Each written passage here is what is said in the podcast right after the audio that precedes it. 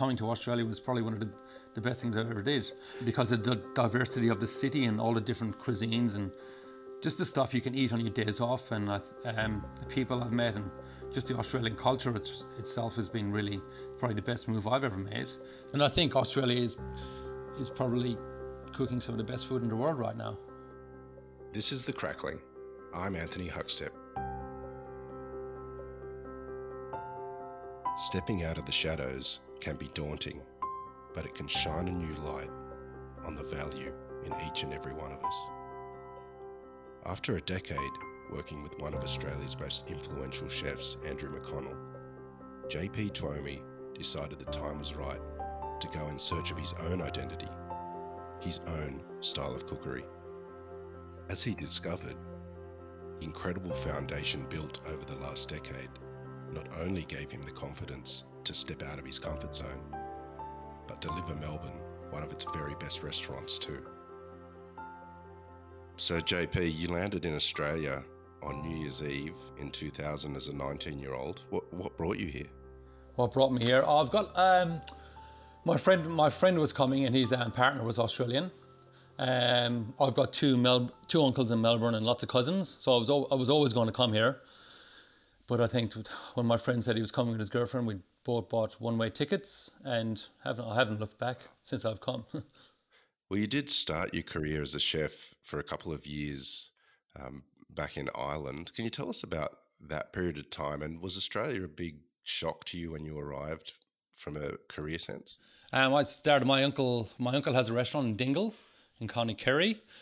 So I just, um, I wasn't doing well at school. I, I, I, just hated school. I needed somewhere, something else to do. Um, so I, I, started working with my uncle summer holidays from the age of 14, um, scrubbing mussels, scrubbing oysters. He had a seafood restaurant, um, doing some do, doing some dishes. And I think from 14 to 16, I spent all my holidays there just doing doing all the pots and pans and scrubbing uh, mussels and oysters and stuff. Um, and when I turned 16, I was eligible to um, enroll in a uh, apprenticeship in Ireland. Um, so I enrolled in that. It was like a, um, it was in a hotel. It was a two-year course. It was live-in, so it was like six months um, living on campus and then six months doing work placement. Um, so in the hotel, you would do your do do all your training. We did front of house training and back of house training.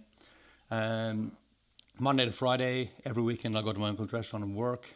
You were um, living in the hotel. You had it started at nine o'clock in the morning and you'd finish at I think four, and then you had two hours every night from I think nine uh, nine p.m. to eleven p.m you were allowed to go to the pub and just get wasted and come back to the hotel, go to sleep and and just get up. I think that's it was like Groundhog Day every day, the same thing. Everyone got went on, and got pissed for two hours and came back. Um, and then after I did my training, I um, worked in some some hotels in Ireland. Um, and then yeah, when I was 19, um, I met my my friend at one of those hotels, and we decided to come to Australia. Uh, and I think the question that you asked about, yeah, Australia was a huge shock. I think just the different ingredients and um, all the different foods you, you don't get in Ireland. Um, so when I came to Australia first, I um, worked with Paul Wilson at um, Radii at the Park Hyatt, um, which was like I think when um, when Paul he just won Chef of the Year. He had I think it might have been four hats back then when they were doing when it was four or five hats. Now it's only three hats. But um, yeah, so I applied for a job I applied for lots of jobs when I came to Melbourne first, and um, I didn't work for the first three or four months, and I think I found it hard to find a job at the beginning. Um, I had lots of interviews, but lots of the places I went to just didn't really, I don't know, just I didn't really feel it. And then I got a phone call from the Hyatt, um, from Sean Donovan, who was the sous chef at the time with Paul Wilson. And um, yeah, I, I, I, went there and I just, I, I loved it straight away. Um, I clicked with Sean, clicked with all the guys, um, did my trial. They rang me back and I got the job. And um, yeah, that was um, that was an amazing amazing place to work. It was, I think, sat 150 people. It was a big big restaurant, um, big huge kitchen, um, lots of chefs, um, and I think uh, working in that kitchen, I think Paul was um, Paul was a really interesting chef back then. He, I think he had he kind of touched on every every cuisine when he was working in Radii. It was like um, Italian, Chinese, a little bit of Japanese, a little bit of Thai, a bit of Vietnamese. He's kind of covered everything. And Paul's known for his like big, big, bold flavors. So he, um, I got to see lots of different ingredients there, like I would never, have, you'd never get to see in Ireland. Um, lots of Asian ingredients, like lots of like really nice soy sauces, uh, spices like ginger, lots of different chilies, all the different herbs. Was there any dishes from that time that you still remember? Yeah, there was one dish that was sent me down very, very hard. It was a, a tuna, tuna, tuna sashimi. It was one of his signature just a tuna sashimi with a wasabi panna cotta. Um, it's just the way it was plated was like it, it was very fiddly and it took like ages to do. It was like sliced sashimi, wasabi panna cotta out of a dariole mold, and then it was spring onions marinated in soy sauce, some freshly um, shaved daikon, um, some fresh spring onions, um, and it was all kind of layered up around the outside of the panna cotta. So it just took you like it took like four or five minutes to plate each one. And I just remember the first time I did them, it was like, it was just hell. It was like one of the worst nights of my life. And in a 150 seater restaurant, so you can imagine you sell 30 or 40 of those a night during service, like lots of prep and for service as well. It was like, yeah, pretty scary. you had an extraordinary start with a chef that's been one of the most influential in Melbourne's culinary history, Paul Wilson. And you followed him to the Botanical, which became a very renowned restaurant. What, what was that period of time like? Yeah, so um, I went from yeah, I went from Radii to the Botanical with Paul um, and Chris Lucas when they opened um, Botanical. Botanical was um, well, I've, I've never opened a restaurant before, and Botanical was seven days a week, breakfast, lunch, and dinner, and you're doing like 150 for lunch, 180 for dinner, like every day, for like the two years that I was there. So it was it was, um, it was quite an experience. It was it was um, it was um, it was my yeah it was it was very very busy um, and I've never worked in a restaurant that if that um, that style, like breakfast, lunch, and dinner before. And um, yeah, just I think from when we opened the the two years I was there, I think there was only two chefs left in the kitchen that actually started. Everyone else had like finished, had left. I think we went through. It was so busy. We went through maybe forty chefs in six months or something. It was just so intense and so busy. I don't think. I think it was a even even for Paul, I think it was um, it was a big change as well. I think with a restaurant like that, you start out with all these ideas of how you want how you want stuff done, but I think eventually you kind of have to um, you got to work a bit smarter, not harder. I think lots of like we were going through maybe 25, 30 kilos of calamari each day. And I think we were getting that in at the beginning, and like people were cleaning it from start to finish. But I think Paul worked out a deal with the fishermen where we could get it in cleaned, and get the fishermen to clean it instead of us doing it. Um, so yeah, everything it was just like lots. Each job had like a lot of um, components to it, so it was just big and big and busy. What sort of impact did a chef like Paul Wilson have on your career in those early years? Oh, a massive impact. I think Paul was. I don't think he spoke to me for the first three months at Radii, but I think I think that was just the old school way. Once, once I, he seen I put my head down and got the work done, he kind of warmed to me and he, I've, I earned his respect.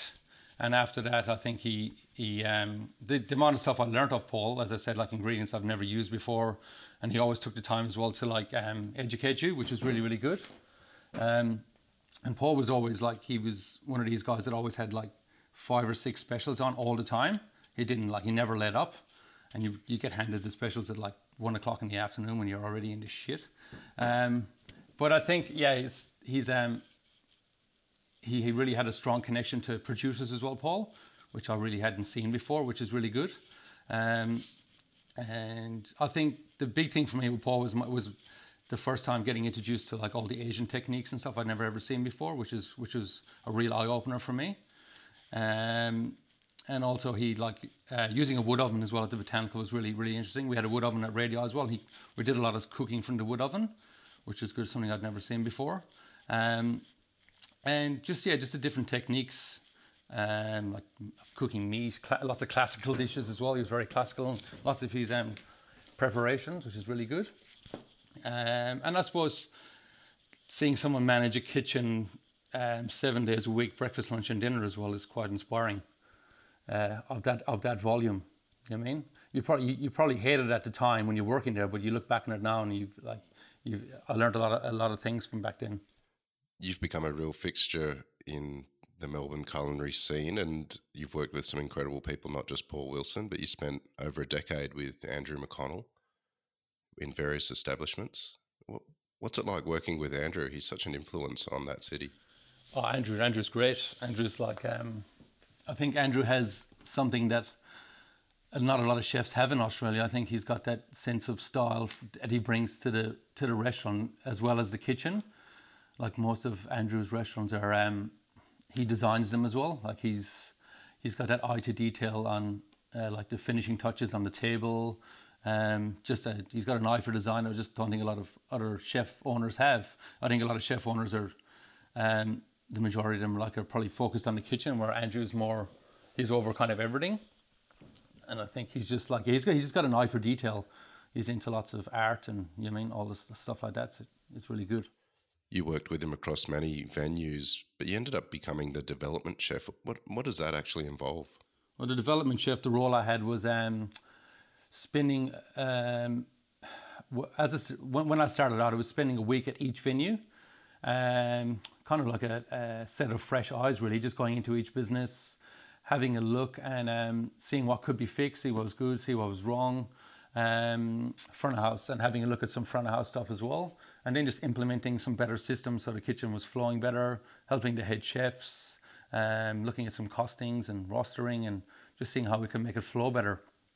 Um, and then it started off with a week by week, and then if we ever opened a restaurant, I might be based at say Supernormal or something like that for six months just to get it up and running and um, help um, help develop the younger chefs and help train with the younger chefs because the head chef was usually tied up with doing the pass and all the other stuff, and then I could just float around and keep an eye on all the uh, stock levels and um, how everything was being prepared and make sure everything was kind of done properly.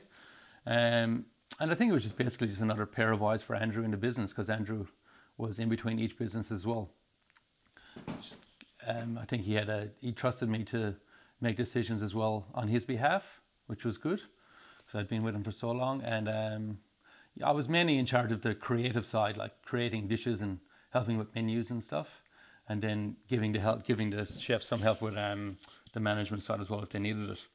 What was it like being in that role? You were used to being on the pans and running a kitchen day to day, and then you're sort of moving from venue to venue. What, what were the challenges involved in that? Well, I think it was it was really good because I had been a Cutler for maybe two and a half, three years as the head chef, which is really grueling and challenging. And I think I kind of kind of grew tired of the fine dining aspect, just the degustation and stuff. So I think when Andrew offered me that position, it was it was um, it was a, at the perfect time, and I really really enjoyed it. I think it's um, the, the, it was exciting to see all the all the different kitchens and get away from like cooking Cutler style of food, maybe to go into Cumulus where it's a bit more sharing style menu. It's not as like individually plated. Um, and again, going to Cumulus as well, you're working. It's a seven day seven day a week breakfast, lunch, and dinner. So you you're covering all aspects again.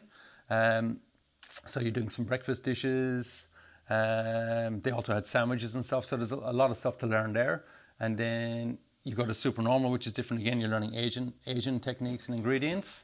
Um, I think that was one of the good things with Andrew's restaurant. Each restaurant was quite different, so it wasn't the same everywhere you went, which is really really good. Uh, the Builders Arms is like bistro pub food. Um, uh, challenges were, um, I think maybe getting a grasp of breakfast at Cumulus is quite hard. It's, it's a it, it was a busy, busy, busy service. Um, and I think consistency, probably consistency like anywhere is hard. I mean, I think that's the biggest thing I focused on. And there's always when you when you go a week uh, a week at one restaurant and you're away for four weeks and you come back and you're back at that restaurant again. I think just little things that you know kind of piss you off, but you kind of uh, put things in place to make sure they don't happen again. Um, but overall, it was it was more um, positives and negatives, really when a chef has so many venues like that, how influential is someone like you on the menu? Is there is there your ID on the menu as well in the McConnell establishments when you were there? Yeah, for sure. Andrew was really good like that, and I think he still is. He's even when I worked at, I think when I joined him at Circa, I think the first two months I was there, he just gave me a pigeon dish, and he was here to make a special out of this tonight. Like he he placed that trust in his chefs, which is really really good. Um, and I think that's I've always been that's the, the part that's really excited me about cooking is the creative side. I've always been really really creative, and the management side I've I've gotten better at, but being creative was wh- what I really was happy with, and I think Andrew Andrew um, had a lot of trust in me and over the years when I worked with him, and definitely at the end I had a lot of lot of say on the menu and stuff. Uh, it's Supernormal and some stuff at Cumulus as well. Um, and I think yeah, because Andrew was um, busy doing other things, he needed someone in the business that could um, he could trust that could make those decisions with menu changes and stuff when he wasn't there. How have you seen food change during that time working with Paul Wilson and working with Andrew McConnell over so many years? How would you explain the sort of food culture and, and what you guys were doing, I guess, at, towards the end of your time with with the McConnell Group? Well, I think going from um, I said Paul was like Paul's flavors are like big and bold, and um, lots of classical European dishes like lots of um, French sauces and stuff.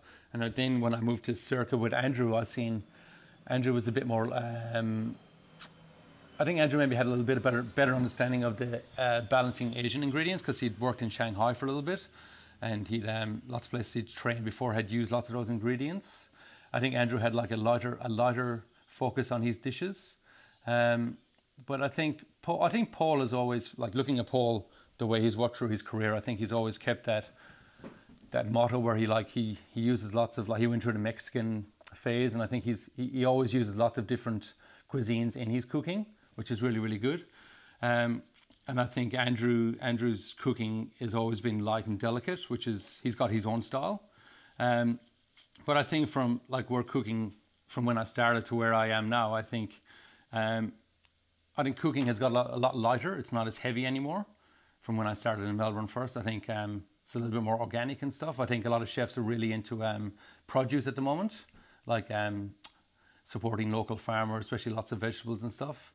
I think when I was at 312, when I was with Andrew, I think we had Andrew Wood was probably one of the only farmers that supplied um, uh, vegetables direct to the to the restaurant, and I think now I think there's maybe five or six, which is like which is a big leap, and it's which is really good because I think um, where we are now, lots it's very very important for the restaurant, like supporting our uh, locals and getting vegetables and stuff direct from the farmers. You ended up leaving the group, and you're now at Carlton Wine Room. What what led to that change? Well, I think I'd been with Andrew across various restaurants for about 10, maybe 11, 12 years all up and I think I just um, I probably just achieved everything I could have achieved with Andrew, um, and I just think I just wanted to see if I could do it for myself. Um, it was I think I said that on Andrew was very emotional when I handed in my resignation because I probably wasn't sure what I was going to do next, but I think I had to do it. Um, and then I took probably took two or three months off after after I've left Andrew. Took a job at Gilson briefly just to help out. Um, and then um, Travis and Andy um, purchased the Carlton Wine Room, and Andy, Andy, I'd worked with Andy since 312, so I'd probably worked with Andy for 10 years as well across the McConnell Group, and I, we've always talked about maybe doing something together, or um, yeah, doing a restaurant. And then I think Andy had a coffee with Andy. Andy told me what he was doing, and I said, yeah, I'd be interested in doing it. And I think it just just went from there. And then it's um, I think we've Carlton Room's been open two years now, two, maybe two and a half years, maybe February 2018. And yeah, it's just um, it's, it's it just clicked as soon as we opened, which is really good. It's like we got two there's two owners on the floor, which is um, which is really good. And I kind of run the kitchen for the guys. Travis does the dining room and the wine list, and Andy does the um, accounts and um, there's the downstairs bar area, and I think we just clicked. We've got a really good front of house, really good kitchen, really good kitchen crew, and it's um, yeah, it's been kicking along since we've opened, which is really good. What was it like when you first stepped in the kitchen there? You're used to creating dishes within the McConnell group, but this time it was was your own identity fully. What, what was it like? Well, yeah, I think it's really hard when you've when you've worked with someone for Andrew for ten years. You don't really want to um, you want to kind of step away from what you were doing with Andrew because you don't want people. You, are worried like people will um, think your food is a lot like what you're doing with Andrews, and you want to kind of ma- make your own identity. So I think it was always hard at the beginning. Like lots of dishes, uh, you have an idea for a dish, and then you you try and it doesn't really work. And I think slowly, when we when we opened first, we didn't they didn't want us we didn't want to spend a lot of money. I think it was because we uh, took over an ex, existing restaurant and lots of the things were in place already. Um, so we um, yeah we kept the menu quite simple. Um, and I think that time at Gilson, when I had been at Gilson, I kind of um, had um, time to work on some of my own kind of techniques and my own ideas, which was which probably helped me, which helped me between the Andrew and the Carlton Wine Room, which was good. Um, but I think, yeah, if I didn't have that time between the Carlton Wine Room and Andrew, I might, dishes might have been a lot similar to what we were doing at the McConnell Group, maybe some of the techniques and, and dishes. Um, yeah, but uh, yeah, it's um, it's always a challenge. You I mean to kind of separate yourself from where you where where you've been working for so long, because Andrew's so established in Melbourne and everyone's kind of eating his food and knows what his food is like. You I mean? Well, let's talk about your food. Could you give us your spin on what your cuisine is, and then maybe some dishes to sort of exemplify what that is? Um, well, I think the, the Carlton Wine was a modern Australian bistro, really. Uh, we we um, we take influences from the, the city we live in. Really, um, we've got some examples of dishes. We made we we've, we say we've got a cauliflower salad, which is kind of Middle Eastern. Uh, it's got some sesame dressing on there and some um, sumac and stuff. Um, and we just try to keep if we if we do take in, um, inspiration from other cuisines, we just try to keep it so it um, works with the other dishes on the dish. Nothing is like overpowering any other dishes. Um, we have a lot of pork on the menu. One of our signatures is we do a duck and duck and pork croquette with gentleman's relish, which is a perfect like this snack food. It's um, um, some beautiful pork shoulders, some Western Plains pork, um, some duck legs that just they both get um, confit in the oven overnight. Just we just cover them with tinfoil on a tray, or no, cover them on tinfoil on a tray, and just cook them slowly in the oven. No oil or anything. We just let them braise gently, and the juices the juices release and then we just shred the pork shoulder, shred the duck legs, um, chop up all the fat, put any juice that's come out of each of the meats, and pour them back into the into the mix. Lots of Dijon mustard, mix it up, season it, a little bit of quarter spice, and then we just set it on trays, and then we cut it into little um, rectangles, flour, egg, and breadcrumb doughs, deep fry them, and then just a gentleman's relish on top, which is like a prune prune relish, with a little bit of anchovy in it. So they're like they're really popular from day one. They'll probably never come off the menu And a good good um good wine snack. I think what we what we try to do with the Carlton Wine as well is um we kind of focus on the wine first and then we match the food afterwards so the food doesn't really interfere with the wine too much. That was the Andy and Travis's focus, which is which is really good. So we use a little bit of chili, but we don't use a lot of chili. Um, and we use a, we try to have a lot of snacks on the menu. So if you come in for a glass of wine, you just have a few snacks here and there as well. Um, we've always got a beautiful pork chop on Western Plains pork chop. Um, we change the garnish seasonally, um, but probably the one the, the, the most the best garnish we do is that we do a um, so with the pork, we get the pork chops from Judy. We get or we get the pork racks from Judy, hang them in the fridge for a week to dry them out, um, and then we take the bones out, leave the leave the line and strap the belly in. We just take out that um, the rack bone, um, cut them into 250 gram chops. We take the skin off. The skin we put in the croquette mix and we chop up through the croquette mix and we make that. And then the, for the chops, we just season the chops with a um, just a salt and pepper mix, grill it over the hibachi um, for service. We and then we finish it with lots of fennel pollen when it comes off the when we've sliced it and it's ready to serve. It's a really popular thing to do in Tuscany. It's, the, the fennel pollen is really delicious with the pork chop. Gives that nice aniseed flavor and then we serve it with a we make like a mala style sauce. Mala sauce is a Szechuan sauce. We used to make it um, Supernormal, but I've um, tweaked it a little bit to make the ingredients sort of. We don't use Szechuan pepper. We use lots of black pepper instead of Szechuan pepper. We still use a little bit of chili in there, but not a lot of chili. Um, it's got soy sauce, red wine vinegar, sugar, um, some fried shallots, and lots of garlic. So it's like a sweet and sour sauce almost. Um, then we mix that with some beautiful chickpeas and some fresh cucumbers. so it's like a salad. Um, so it's like a crunchy sweet and sour salad. Put the pork chop on top, lots of fennel pollen, and it's just yeah, like the the pork chop with the sweet and sour dressing. It just helps cut through the richness of the pork, and it's beautiful. The pork the, the pork chop is from Judy's Um, I, I think it's the best pork I've used. It just the the fat just melts in your mouth, and it's just consistent and yeah, it's just it's a winner. Everyone loves it. You mentioned that when the pork comes in, you hang it for a week. What what's the purpose of doing that, and and is there a specific temperature that needs to be at? No, we just we just hang it in our normal cool room. Uh, we don't we don't have a dry aging room, cool room. Um, when well, the pork comes in in the vapat bag, so we just take it out. It's basically we, if we can give it a longer than a week and a half, we can. We try to, but it just depends on how many we're selling. It's basically just to dry the pork, dry the pork out and dry the skin. So when we go to bone the pork out, it's a little bit easier for us. And then when we portion into the chops, the skin is nice and dry, so the skin comes off. If the skin is like really wet and fresh, it's really hard to get the skin perfectly off. It's like when you filleting a piece of fish, you want to get the skin off and leave all the fat on the pork. So it's like perfectly skinned that's one of the reasons, and it just um, just dries it out. Maybe gives it a touch touch more flavor as well for us.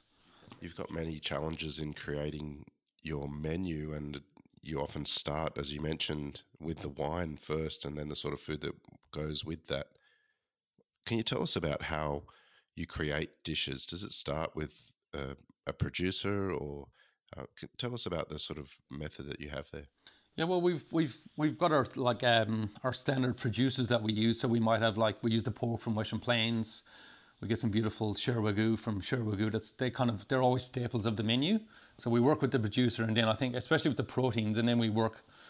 We have our proteins like pork and beef is always on. We always have a half roast chicken on whenever we can get it, and then we just um, design the um, design the dishes around the producers, and uh, lots of our producers as well are farmers, so they got lots of beautiful seasonal vegetables that we match with um, all our proteins and stuff. And then we have a lot of we have a lot of um, dishes on the menu that are probably signatures that will probably we can't really change. We have like the croquettes, we've got the anchovy the fried bread. Um, we've got the focaccia with the uh, potato focaccia with stracciatella, which is probably our biggest seller. Um, Rhumbaba, which won't come off either. And then we've got probably we've probably got um four eight probably got twelve things in total on the savory side of the menu. And there's probably like maybe six of those that will never that are signatures, and then we just everything else is kind of um, seasonal, um, seasonal garnishes really. Um, and we just try to change the menu depending on what the producers have, like coming in, really. Um, yeah, and that's we, we try to keep half roast chicken, pork chop, uh, we do whole fish, and we do the steak for mains, and that's we just and we do a pasta dish as well. It stays the same as well. You've been running your own kitchen now for two years. Uh, what's been some of the challenges? Has there been a few hiccups along the way? And you know what what do you like to do to get the best out of your team? Well, yeah, I think the Carlton Wine Room has it, it, It's I'll give you a bit of like the Carton One. We we seat about 150 at the Carlton Wine Room. It's it's quite deceiving from the outside. You probably wouldn't think we seat that many people, but um, I think we we've got three function rooms that all seat. So three function rooms that seat 20, 20 people each. So that's 60 covers in the function rooms. Um, so I think on on a busy night when it's when it's like heaving, or on a Saturday, you could have you could have three functions for lunch and three functions for dinner. So it's um you're going through a lot, a lot of food, a lot of produce, and I think it's just like, and you're open from some Sunday. You open from 12 straight through, so you're open in the afternoon as well. So some days you could on a Saturday, you could be busy from 12 to 11 straight through in the afternoon. There's not much time to prep, and it's you mean you've got six functions on. I think that's that's a big challenge is um, just being on top of the prep and having all the systems in place to make sure you're on top of the prep.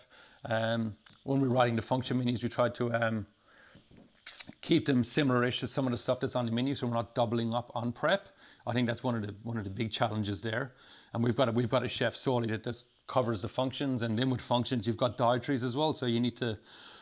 That's a big thing with the functions is we when we write the function menus, we really try to make them as dietary friendly as possible without um, affecting the actual end result of the dish, making sure it's still nice, beautiful, and tasty. Um, um, rostering is always a hard one when you're doing seven days a week. I mean, trying to people are ringing in sick, trying to keep. I think the big thing for us is um, making sure everyone is happy. I think we're trying to get everyone working 38 to 40 hours. Um, no one does doubles anymore. Everyone does lunches or dinners. You mean? Um, and I think that's a big motto from the uh, the, owners as well, Andy and Travis. I think is like um, keeping all the staff happy, and being respectful, um, and just being being nice to one another. Really, I think that flows down from the top really really well. Everyone everyone gets on really well. and that's really important. You've built an amazing career as a really influential chef, but what makes a great chef? Is it something that anyone can do, or are there certain traits? Well, I think anybody anybody can be anybody can be a really good cook, but I think taking the next step from cooking to managing a kitchen is a really really big step. Um, look, I've made a lot of mistakes along the way. I look back on some of the things I did when I was probably running kitchens, and I do a lot differently now. I think when I was young and maybe a little bit angrier and stuff.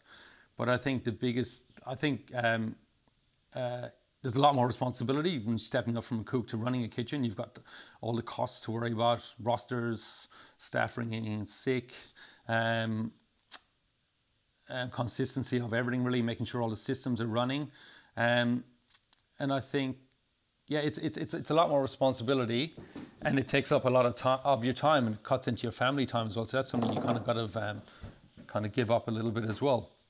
Um, but I think what I've learned over the years is um, just being more respectful to people. I think maybe when I was a Cutler, I was, I was just a little. It was it was different back then. I think like we were, it was long hours. Everyone was doing doubles. Lots lots of pressure. But I think all the mistakes I might have learned uh, made back then, I try to rectify now. Just be be nice to your staff. Give time to um, listen to them and put a lot of time into training with the young people as well. And you, you do you do see the results, which is really really important. And I think just yeah, just having time for your staff and just remembering that everybody used to be not very good once. You know, I mean, we were all crap when we started out. So just like using that and just maybe not snapping at people as much and taking biting your biting your tongue before you actually speak and getting angry at someone. You know I mean? And explaining to them why it's wrong instead of bollocking them and getting angry. I think that's a that's a big thing. What do you love about the industry and where is your sort of happy medium as a chef? Well, I'm I love the industry. I'm I'm 100% committed. I always have been. It's I, I couldn't do. I don't think I could do anything else if I stopped cooking. It's it's what I love doing, um, and I think over the years, I think the, the the best thing about the industry now is just the openness between um, uh, between restaurants, like sharing sharing recipes. Um, there's there's a little bit of rivalry, but there's not. I think everyone's like more friendly now. Um, people are willing to share. I think back in the day, everyone was a lot secretive. Oh, you can't have the recipe; they're going to copy you, blah blah. But I think that doesn't really matter anymore. I think it's what you, if you have an ingredient in it, it's, it's what you do with it. You know I mean as long as you're doing it properly. Um, and I think the just the um, the people you meet in the industry is really good. I think most of my friends are from the industry. Um, uh, back of house and front of house. I think Melbourne has a very vibrant food scene. I think um, there's lots there's lots to see on your days off, food wise, and there's lots to eat. Um, um, yeah, I think it's um, yeah. I'm just trying to think. Sorry. um, yeah, it's just um, I just I just love doing it. It's just one of those. I wouldn't do anything else. When you look back on your career, what's been the the real highlights for you and the pivotal changes that created you as a chef? Well, the big highlight I think for me was I was always um, either going to go to London or going to come to Australia, and I think coming to Australia was probably one of the, the best things I ever did. I think I probably would not have learned as much as I would have in London as I've learned in Australia.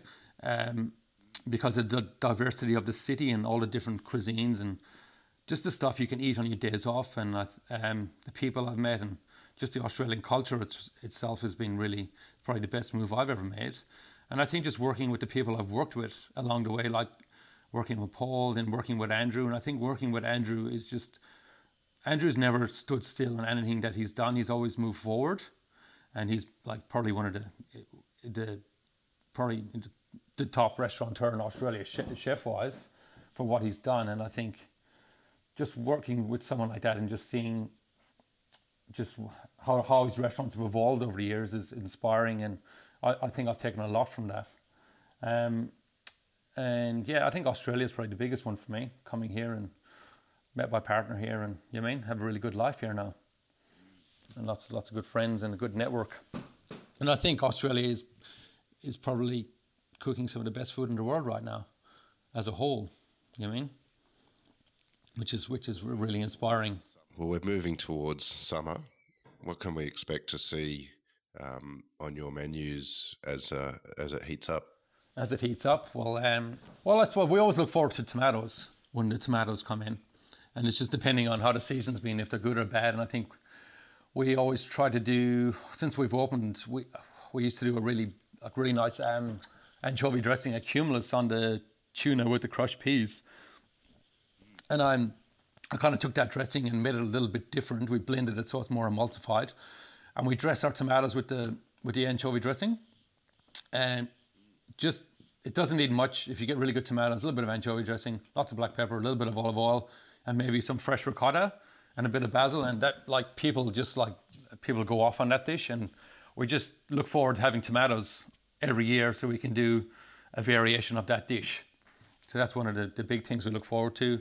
Um, I've really, um, um, I really want to try and hopefully get to the use asparagus before the season ends because we've missed out on asparagus this year, which has been a big bummer because I really love using asparagus. We do asparagus, we might do the asparagus with some marinated buffalo mozzarella, some smoked salmon roe. There's a lemon dressing that's really simple. Um, um, summer, lots of zucchinis coming in. We'll probably do zucchini salad. Um, some beautiful blueberries. You get some beautiful blueberries from Mundura Blueberries. From they come in from January to March. So we'll do dessert with blueberries. We'll get some beautiful corn from um, baby corn from John. Uh, Janella Farms. He has some beautiful corn. He does amazing big corn as well. And you can either just eat it raw or just we'll do a side dish, sauteed that. Um, and yeah, there's lots of stuff. It's you know I mean.